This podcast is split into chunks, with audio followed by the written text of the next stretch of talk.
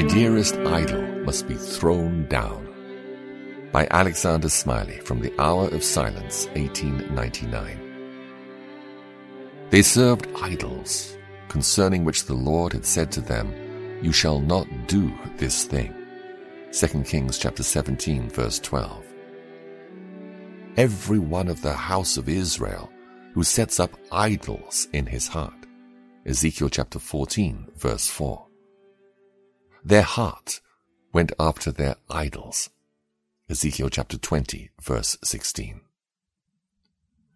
There is much danger lest I should fall into the same sin of idolatry.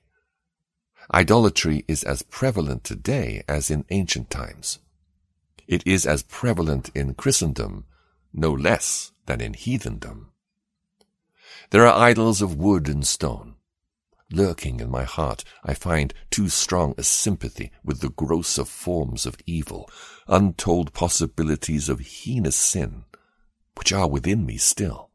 But these impure gods must go. There are the idols of silver and gold. I pay an undue deference to fashion and wealth. I covet a high position and a place among the prominent ones of the earth. But these gods, too, must be dethroned. There are the carved images. I may easily be beguiled by the enchanting toys and trinkets of the world. Contagion and poison haunt its literature, its art, its amusements. At whatever cost, these deities must be cast out. There are molten images. Sudden fires of appetite, swift flames of temptation leap up within me, and before I know I may be overcome by them. These powers of darkness must be conquered in a heavenlier strength than my own. There are the teraphim, the idols made in the likeness of men.